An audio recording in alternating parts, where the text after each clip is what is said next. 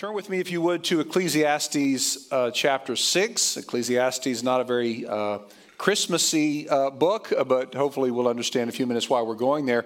If you've not been in Ecclesiastes in a little while, that you, you go kind of the middle of the Old Testament, you have the book of Psalms, and then Proverbs, and then Ecclesiastes. Um, and again, it may seem like an odd place to go, uh, but I, I hope and believe it'll all make sense in, in a few minutes. So, we're in the second week of our Advent series, and, and the word Advent, if it's a brand new thing to you, it's just from the Latin word that means coming or arrival. And of course, we're talking about the coming, the arrival of Jesus. And in this series, we're looking at the significance of Jesus' birth. Uh, but not just what it means to us, not, not just even what it means to the world, but we're trying to make sense of how it fits in the whole story of God's redemption, God's big plan of salvation.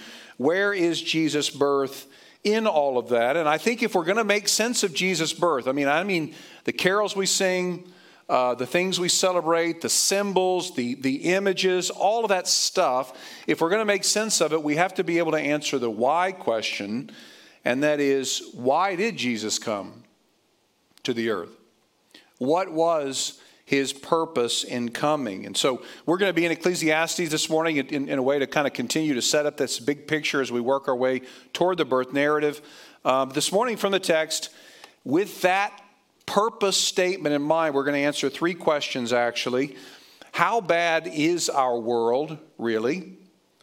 What happens when we try to make something of ourselves in it? And what will Jesus do about it? So, how bad is our world, really? Uh, what happens when we try to make something of ourselves in it, and what will Jesus do about it? Last week, Pastor Chris set up this series beautifully by looking at creation, and we saw that, that at creation, everything was beautiful and perfect and pristine and orderly, and all of it was there to glorify Christ, who in fact was the agent of creation. Everything that was made was made by him, it was made for him, for his glory, and it was all good, it was all perfect. But of course, we know that our world's not perfect now. We know that, that our lives aren't perfect, our families aren't perfect, and not even our hearts uh, are perfect. And, and it seems like this season, this time of year, uh, really makes that more painfully clear than ever. We see the television commercials this time of year where everyone's laughing and getting along and sitting around the dinner table and just smiling each other and agreeing with each other on everything buying each other cars. We say, well, that's not how it is in my family. That's not the way it works when we get together. All those Publix commercials, and there's some really good ones. They're, they're, I, need, I have to have a tissue box next to me on some of these Publix commercials because they're really, really heart wrenching. Uh, but we say that that you know everybody living in perfect peace. That's not how it works in my family. Uh, we're too busy arguing over politics and theology and life choices and what's for dinner and for us to get along that famously. And the truth is, you know, we all know our families aren't perfect. And it's no secret that many of us this week have had disappointments and failures and arguments and fights and all of those things. And so it's just kind of the way that it is in this world. And there's a part of this season, and don't get me wrong, I love this season.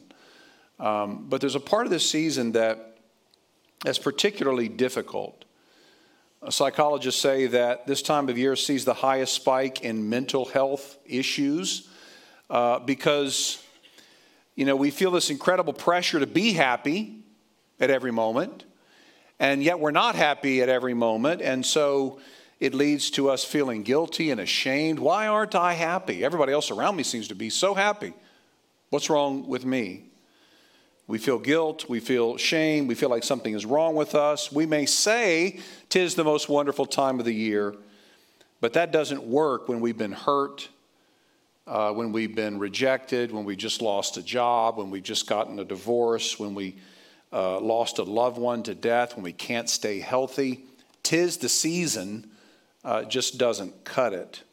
Well, what can we do about it? I mean, there are no, of course, magic answers. I think we have to start by acknowledging the problem and then going into even deeper why we have the problem we have.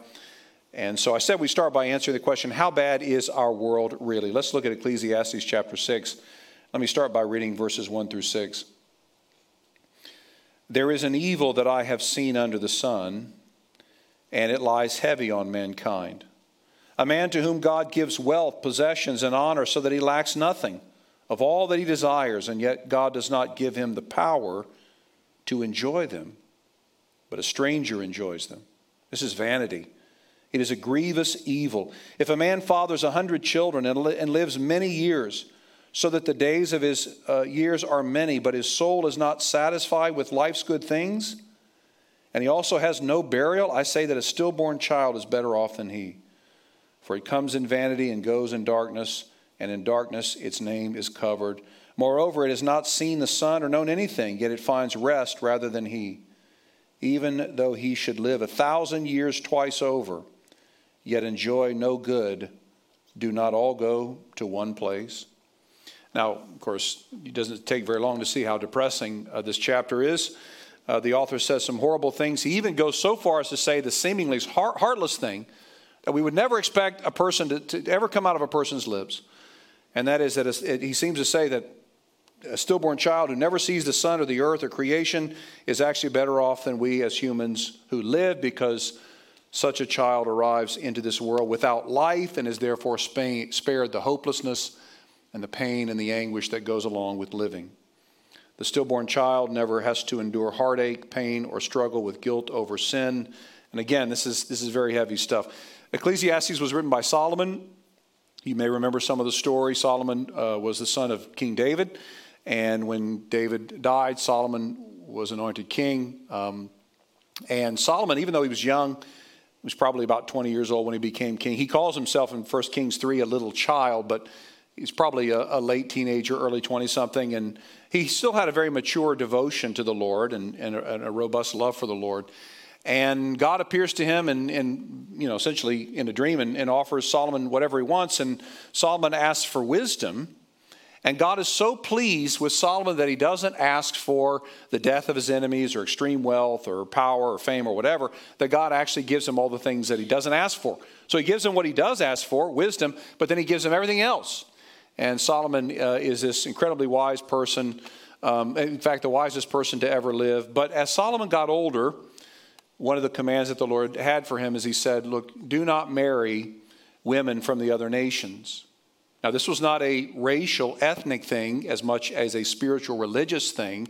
And that's because the women of the other nations would draw Solomon away, presumably, from the true and living God of Israel, which in fact happened. Solomon married countless women, and toward the end of his life, um, he was in abject despair, had lost fellowship with his God and he writes uh, the book of Ecclesiastes. And he's tried to find satisfaction apart from God in everything under the sun, which is a phrase that appears repeatedly in this book. And at the end, he says, Look, it's all vanity. If this is all there is, if this life is all there is, he says, then it would be better if we were never born because this life is filled with pain and agony and heartbreak and disappointment. And then we all go to the same place, he says, which means we all die in the end anyway. So What's the point? Despite every effort imaginable, Solomon cannot alleviate the pain that comes with being separated from God. And so we have this book written by this brilliant scholar, this wise king who is older and richer and more famous and better respected than we are. And he tries everything under the sun to find happiness again, pleasure and money and the finest food and drink and, and sex and creative expression and solitude, and ultimately concludes there's nothing that can solve the problem of humanity's brokenness. One scholar, Brent Sandy, writes The reflections of the sage, sometimes Solomon is referred to as the preacher, the teacher, the sage, unmask the myth of human autonomy and self sufficiency and drive us in our frailty and inability to find meaning in a crooked world in the creator creature relationship. So Solomon's very open about his struggles. He, you know, he, he's sometimes actually painfully honest in what he's going through. But just in case we say, well, yeah, but Solomon was an exception, and just in case we don't really buy into his experience or all that he's gone through, he presents to us this fictitious person, this hypothetical man who lived in the ancient Near East, who was the epitome of worldly success. Here was a man who had everything. Verses 1 and 2 tell us that God has given this man wealth money, possessions, and honor. He has a flawless reputation. Verse 3 tells us that his ventures are not just profitable, but he himself is fruitful. So he has over 100 children and lives 2,000 years. Again, this is, a, this is a hypothetical person that Solomon says, let's just say. And Solomon says, even if that were the case, now keep in mind, the two things that established prominence and honor in the ancient Near East were a person's reputation and the number of children that he had. So Solomon says, this guy has it all. He has the reputation, he has the money, he has the fame, he has the children. And Solomon puts forth this man who, again, who, who has it all. And yet, in all this, his soul finds no enjoyment in life. He is completely unfulfilled. And here's the picture that Solomon's painting for us. In this broken and sin cursed world, in this world corrupted by sin, life is going to have its ups and downs. It has its, its ebbs and its flows. There are periods in our life when everything seems to be clicking and things are going well and we're happy and our marriage is strong and our life is, our job is great and, and you know, we, our health is good, our relationships, all of that stuff, and it seems like everything is going famously. But we can have all those things unless God also gives us the ability to enjoy them, Solomon says. It's all a waste. Who cares if we have everything but none of it brings us joy. Who cares if we have everything that this life offers, but we're not, we don't have the ability to enjoy it? This is what Solomon says in verse 1 of this chapter. It lies heavy on mankind. The reality that the things of this world can only satisfy for a while, but with no depth or no consistency. In the previous chapter, Ecclesiastes 5, I won't go back and read it, but Solomon says that God has placed eternity in our hearts which means that we actually know all along that there has to be more to this life than what's in front of us. There's more to this life than what we can see. We know there's something bigger than us. We know we should be able to find purpose and meaning, but that happiness is so elusive. And they ha- we have those moments. Yes, we're super happy and everything is great, uh, but then we crash and we have sorrow and grief and know, we try to find satisfaction in more and more things. But we can never enjoy those things as long as we're at odds with our Creator. How bad is our world? Well, it's so broken that no gift or pleasure under the sun will bring lasting happiness. Here's our first point all the gifts in the world. Now, think about how pertinent this is at Christmas time. All the gifts in the world will bring no real lasting joy unless we're able to delight in the giver. We could have everything, every gift under the sun. And unless we're able actually to delight in the one who's given those things to us, we'll have no real joy. We had a we had an unwritten rule in my home growing up as it relates to Christmas. Now, and uh, I say unwritten, it was also unspoken. Nobody, I never heard anybody say this out loud. Uh, but we all knew, my sister and I knew this was the case, and that is the rule was this Christmas gifts are just that they're gifts. And so when you receive a gift, there's only one appropriate response, and that is thank you very much. So if you didn't like it, who cares, right? If it didn't fit, who cares? If it's not what you wanted, if it's not the style you, if it's not what you asked for, none of that stuff mattered. We just said thank you. If you got something, your article of clothing, and it was three sizes too big, you just went with the baggy style, the baggy look. Um, if it was three sizes too small, you just squeezed in it because you did not say we did not. There, you you know after Christmas you have all these long re- lines for the returns. You'd never see a Sloan in any return line because we just, you know, whatever it was, that's what we, we accepted. And um, we didn't make any, we never, would never say, you know, well, this is not exactly what I was, what I had on my list. It's just not the way uh, that it worked. Um, well, now my mom was very good at giving. She's amazing at giving gifts, and so I, I typically uh, got what I wanted. I mean, she still is like that. But, but now there were occasions. There were occasions. I remember, uh, I think it was my senior year in high school. Um, Tommy Hilfiger was a brand new uh, brand, you know, and I really wanted some Tommy Hilfiger jeans. Now we didn't have, we had hardly any money, no money, you know, very hardworking parents, but we had nothing. And and I wanted these Tommy Hilfiger jeans. Now you could now you can get Tommy Hilfiger at Costco and Sam's, but you couldn't then. You had to go to you know certain department stores. And so I asked for these jeans, and and you know, it didn't. Re- whatever I got, I was going to accept and be happy with. But I, I opened my, I got my gift. I thought, oh, this felt, feels like jeans, and I opened it up, and just as I started to open up, I could tell right along the label around around the waist, these are Tommy Hilfiger jeans. I couldn't believe it. But then, to my horror, when I opened up the rest of the box and I pulled out the jeans, they must have been on clearance because they had polka dots on the legs. Both legs, fully, full, full light blue polka dots. So I got kind of what I asked for, but I didn't really have, have that in mind, um, the polka dots. But you know what I did? Well, I can't say I ever wore them, but I kept them in my closet and I, and I acted like I loved them. Um, now, here's the thing you know, we, we, we tend to think if I could just have that one thing, that one thing that I really, really want, if maybe it's a new car or it's a bigger house or it's new clothes or whatever it is, if I could just have these things, you know, then we think that's going to bring the happiness that I'm, I'm looking for. And a lot of times we don't get those things, but even if we do get those things, you know how short lived that happiness is? You know, we're, we're excited about it and, and it's so great, you know, for a while. Maybe it's for my kids, it's all about phones, you know, every year. Can we get a new phone? Whatever it is, yeah, okay, it's exciting for a minute, but there are no gifts that can satisfy what the soul really longs for and that is to be loved by God, to receive the forgiveness of sins, the removal of guilt, true and lasting peace. Our world is so broken, we're so broken that no gift or pleasure will satisfy our deepest longings. But just like Solomon, we think, well, if I could just try this, if I could just do this, if I could just have this. We'll try every equation under the sun. We try to fill our lives with pleasure, food, endless exercise routines, our career, but we're never satisfied. So, what we think is, well, I got to listen to those self help experts who talk about the self actualization that I need. We, they, they, tell us, well, we need, you got to tap into your inner beauty and your inner strength and your inner goodness and just learn to accept yourself as you are and realize that deep down you're a really good person. So we say, well, I know I make mistakes every day and I, I may get upset and I may hurt people, um, but at least my heart is right.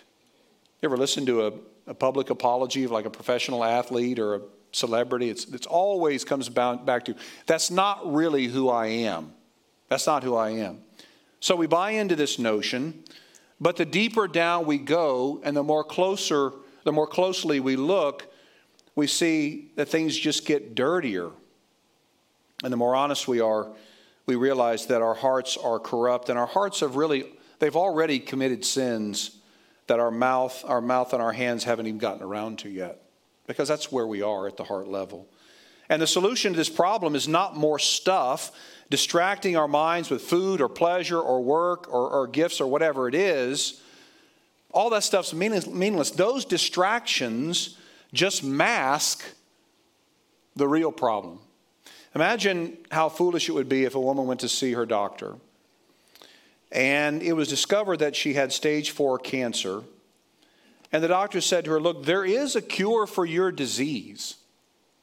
But my advice to you is just stop thinking about it. Just don't worry about it. Why are you fixating on it? Think about something else. Fill your life with things that will distract you. Take your mind off your cancer and go buy yourself something you've always wanted. Now, of course, we would say that's malpractice, right? That's, that's foolishness. Just like we need physicians who will give us an accurate diagnosis of the problem, we need the Word of God to tell us what our real problem is. And the Word of God tells us that the real problem is sin the sin in our own hearts, the sin in our world. Sin is the reason that our world is so messed up. Sin is the reason our hearts are so selfish and unsatisfied. Sin is a cancer, and it doesn't do us any good to sort of take our mind off of it and just think our, of other things and fill our minds with distractions. Okay, so what about just you know keeping our head down and, and, and just trying to work harder and make something of ourselves in this cruel, broken world? Look at verses 7 through 10. Solomon says, All the toil of man is for his mouth, yet his appetite is not satisfied. For what advantage has the wise man over the fool? And what does the poor man have who knows how to conduct himself before the living? Better is the sight of the eyes than the wandering of the appetite. This also is vanity and a striving after the wind. Whatever is, has come to be has already been named, and it is known what man is, and that he is not able to dispute with the one stronger than he. The more words, the more vanity. And what is the advantage to man? For who knows what is good for man while he lives the few days of his vain life, which he passes like a shadow? For who can tell what will be after him under the sun? So Solomon says, well, life under the sun, just a euphemism for just sort of this world that I can see, this present life, this world, this earth. And Solomon says that life under the sun, life, if this is all there is and there's nothing else, um, it's complete vanity. I mean, it's a waste of time. We work, we strive, we labor so that we can eat, so that we'll have the strength to work, so that we can sleep, so that we can get up and work again. And he said, but we're never satisfied with our work or with our sleep or with our food. And so, in this sense, it really doesn't matter if we're wise or a fool, he says. The wise and the fool, the rich and the poor, they're both equally disappointed with life when it's all said and done. At least Solomon says in verse 8 the poor man recognizes there's a right way to live. Yet when it comes to satisfying his desire, the poor is better, no better off than the rich. One, uh, one uh, brilliant Old Testament scholar, Derek Kidner, writes This is the depressing and uncertain finish well suited to the state of man on his own. And then when we do accomplish something, Solomon says, man finds out that everything that we have, it's already, already been done. Everything we can come up with, it's already been done. It's already been named, he says. This is the culmination of a lot of angst on Solomon's part. He's expressed his frustration in chapters 1 through 5, and then we get to chapter 6, and he says, It's just the same old, same old until we get to a frightening and uncertain ending. There's nothing you can do that hasn't been done. There's nothing you can accomplish that someone else hasn't already accomplished and named. So not only will all the pleasures of the world not bring happiness, but neither, he says, will significance, making a name for ourselves. Here's our second point the pursuit of significance is an empty set. We will only find lasting worth in a restored relationship with the one who made us. You know, there a lot of preachers turn the Bible into a book of rules to live by and maybe, you know, principles for a better life, how to be a better husband or father or neighbor or worker or friend or whatever it is. And certainly there are, you know, there are wisdom principles in the Bible. There, there's wisdom literature, right? It's in there. And, and yet there are people who want to make the Bible really about principles for money management or weight loss strategies, and everything kind of comes back to the Bible, becoming a better business owner, whatever it is. But the Bible is actually not about any of those things necessarily. The Bible is a story of God's love for those who wanted nothing to do with Him, as demonstrated in uh, the work of Jesus Christ. The Bible is the story of the gospel, and every book points to Jesus, even Ecclesiastes. See, the entire book of Ecclesiastes really comes down to this man's attempt to deal with the brokenness of the world and indeed his own brokenness. So that's, that's what it's all about. It's about man's attempt to deal with brokenness, man's efforts to gain relief from the wrath of God and the consequences of sin in the world. The book of Ecclesiastes forces us into one of two conclusions, really. So you read the book, and you're really forced to, to go in one direction. Either one, either nothing matters at all. So you just kind of, you know, live life to the most pleasurable extreme. Nothing matters. There is no God. There's nothing after this. We all die and go into the ground, and so what's the point? So that's one conclusion. Nothing matters. Or the other conclusion is everything matters because there actually is a God who is king, who is holy, who is sovereign, who will judge every word and every action, before whom every even motive is laid bare. And there is a God who stands above this messed up world, who is holy and pure. And here we are as broken people. We need someone to stand between us and that God. We need someone to reconcile us to that God, the God from whom we are alienated. We need someone who can restore that broken relationship. All the gifts in the world, all the financial success in the world, all the achieving in the world cannot reconcile us to the God who made us. So Ecclesiastes actually points us to the gospel. The gospel is the announcement that because of Christ, we are forgiven, we are brought back to God, and we are made sons and daughters of God who now live with meaning and purpose and fulfillment and a, re- a relationship with the God who made us. As you've heard me say before, the gospel is not the announcement that if we do certain things, we will be loved, accepted, and received and forgiven by God. That's actually bad news. If that was the gospel, if you do these things, these certain things, you'll be received by God, that's very bad news because we can never actually do all the things that God requires. But actually, the gospel is the good news that because of what Jesus has done, we are loved, accepted, received, and forgiven by faith alone. If you've trusted in Jesus, you're more than just significant in terms of what your peers may think about you. You are actually loved by God you are actually a friend of God. You are clean. You are holy. You've been cleansed. You've been made new. And actually, God delights in you. I mean, talk about significance. The creator of the world actually delights in you. God has taken your sin, if you've trusted in Jesus, and He put your sin on Jesus on the cross. And He's actually taken Jesus' righteousness and he's put it on you. He's credited it to you. So that really changes everything. The gospel changes everything we do. It changes the way that we live with other people, changes our marriages, our parenting, our vocation, our career, our goals. And certainly keeps us uh, from what Jerry Bridges calls the good day, bad day type of thinking. You know, if I have a good day and I don't fall into sin and I resist that temptation and I don't give into addiction and I don't give into my struggles, then God loves me. But if I have a bad day where I do give into temptation, I do say something I wish I wouldn't have, and I do something I wish I could take back, and God doesn't love me, the gospel actually cures us of that. The gospel reminds me that in Christ, I am the treasure of the living God. What could be what could never be accomplished by my hard work or social climbing, God has made me to be that is truly significant, loved by Him. So when we rest in the grace of God, we can enjoy life, something impossible for God's enemies to do. Look at verses 10 through 12 again. Solomon says, Whatever has come to be has already been named, and it is known what man is, that he is not able to dispute with the one stronger than he. Who's the one stronger than he? This is a reference to the Lord, the Creator. Solomon has in the back of his mind because he walked so closely with the Lord for all those years. This is a reference to the Creator King. The more words, the more vanity. And what is the advantage to man? For who knows what is good for man while he lives the few days of his vain life, which he passes like a shadow? For who can tell man what will be after him under the sun? Solomon says in verses 10 and 11 everything that is come has already been done, there's already a name for it.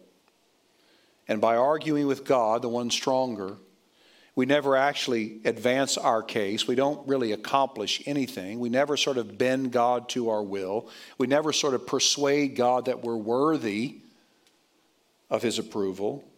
The more we talk to God, the more we realize we have nothing to say, really, at least nothing uh, persuasive or important. We can try to tell God what He ought to do, and we can try to tell God the way things ought to be, and the way that we believe things should happen but his ways always prove wiser than ours. In fact, the more we talk, the emptier our words sound.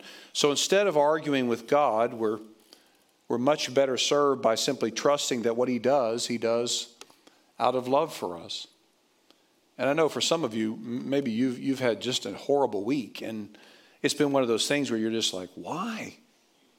Why this? Why that? Why did that have to happen? And I, I know, I mean, it's hard, and there's so many things that we, that we don't have explanations for. We, we don't know why they happen. But one of the things that Ecclesiastes does, and I realize we're just sort of parachuting into one chapter, but it helps us to understand the foolishness of us trying to tell God the way things ought to be, or of us trying to assign impure motives to God, or believing that life would be better without God. We simply trust, yeah, I don't understand this, and this really hurts, and I hate this, but I have to believe that you're sovereign and good. And I have to believe that what's happened to me this week and this month and last year, it really is from the hand of a loving God. who is really in control over all things.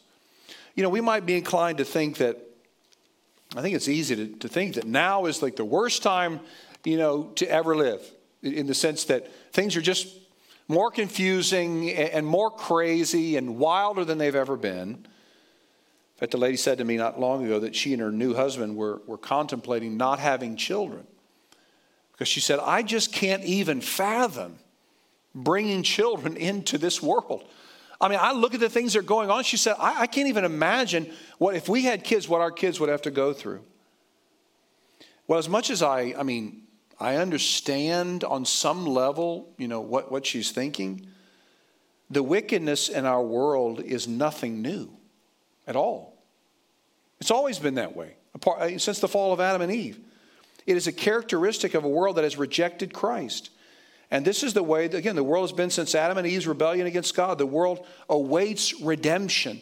The world, as we saw in our study through Romans, it groans, waiting to be rescued from the effects of sin. One of the things I love about Christmas songs, and even the songs that we sang this morning, is just how rich the theology is.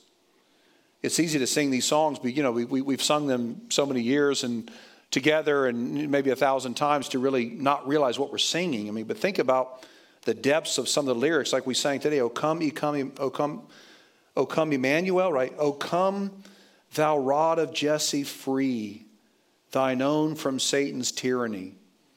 From depths of hell, thy people save and give them victory o'er the grave. Rejoice, rejoice, Emmanuel shall come to thee, O Israel. Or think about the beauty and the theological depth of O Holy Night. Long lay the world in sin and error pining. To pine for something just means to want it so badly.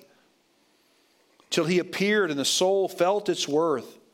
A thrill of hope, the weary world rejoices, for yonder breaks a new and glorious morn. Virtually every Christmas song, you know, especially the songs of old, talk about the hopelessness and the brokenness of our world and how what our world needs and what our world longs for is a redeemer, a rescuer. Well, the beauty of Christmas is that God in Christ has sent that rescuer who will not simply enter this broken world, but who's come to fix it. He came not just to be born, but to die, to pay the penalty for our sins.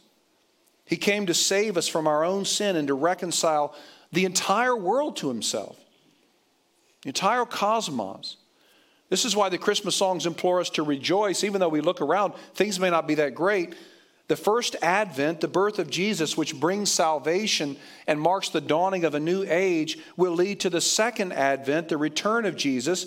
And even though no one knows the day or the time or when that'll happen, it is just as certain as the rising of the sun. How do we know that? Because Christ has come.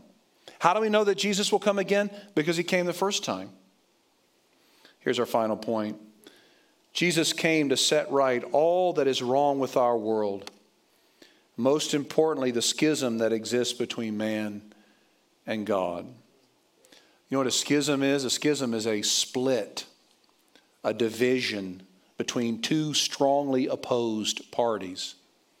You know, sometimes when we sing these, you know, not every Christmas song is good, of course, in terms of lyrically or the- theologically, but we talk about, you know, Santa loving all God's children. Well, okay, if by that, oh, if by God's children you mean everyone who's created by God, sure. But the thing is, it's not as though you know God is up in heaven doing His thing, and we're down here on earth doing our own thing, and we're all you know right with God, and we're all restored, and we just you know no, actually we are living. Every person apart from Christ is living in opposition to God, and I can even go so far as to say in violent opposition to God. There's been a schism that has happened between us and God, and it's, it happened when Adam and Eve sinned in the garden and sent our world spiraling into chaos, and everything would be tainted by sin. It's why our relationships are not what they should be or not what we want them to be. It's why we don't do the things we want to do. It's why we don't think the things we want to think, you know, and as Paul would say in Romans 7 again, it's why we, we do all the things we don't want to do and all the things we know we should do, we don't do, it's because sin has affected us, infected us We're not just apart from God in the sense that He's there and we're here. We're actually at odds with God. We are enemies of God apart from Christ, with no hope in our own of being reconciled. But, and this is why Christmas, this is why we rejoice, this is why we put up lights, this is why we party, this is why we celebrate. In the fullness of time, God sent His Son, born of a virgin, born under the law, to free those who were under the law. Jesus came to free us from the burden of the law. It doesn't mean we don't obey God now. It's now the law is no, no longer condemns us. God doesn't say, well, you didn't do A, B, C, D, E, and F, and so you're forever condemned. No, God says, look, you put your faith in my son, so his obedience is your obedience. Your sin has actually been put on him. Jesus came to make all things right. He came to bring peace.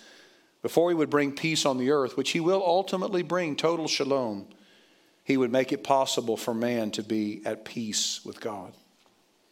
He would live the life that Adam and Eve were supposed to live but failed as they entered into a covenant with him before God. He would live the life of complete obedience that you and I were created to live but have totally failed to do.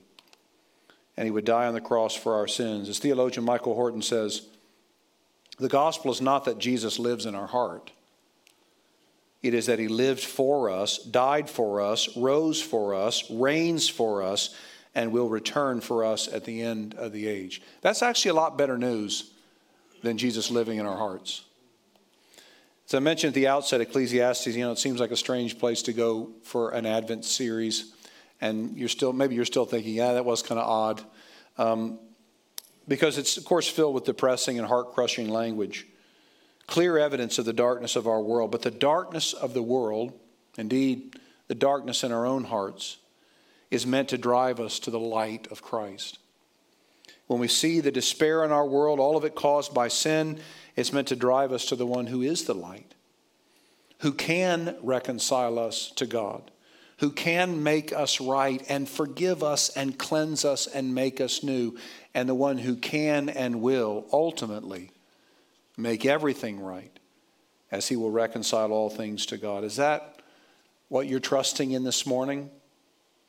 as you get caught up in the season, and yeah, I'm right there with you. I've got a Christmas list myself of things I want, you know, but you think about all those things. Is that, where is our hope in this season? Is it in just the fact that we can feel good and maybe be distracted? Or are we really trusting in the one that God sent, the true light of the world, the Savior who was born to die so that we could be right with God? Let's pray.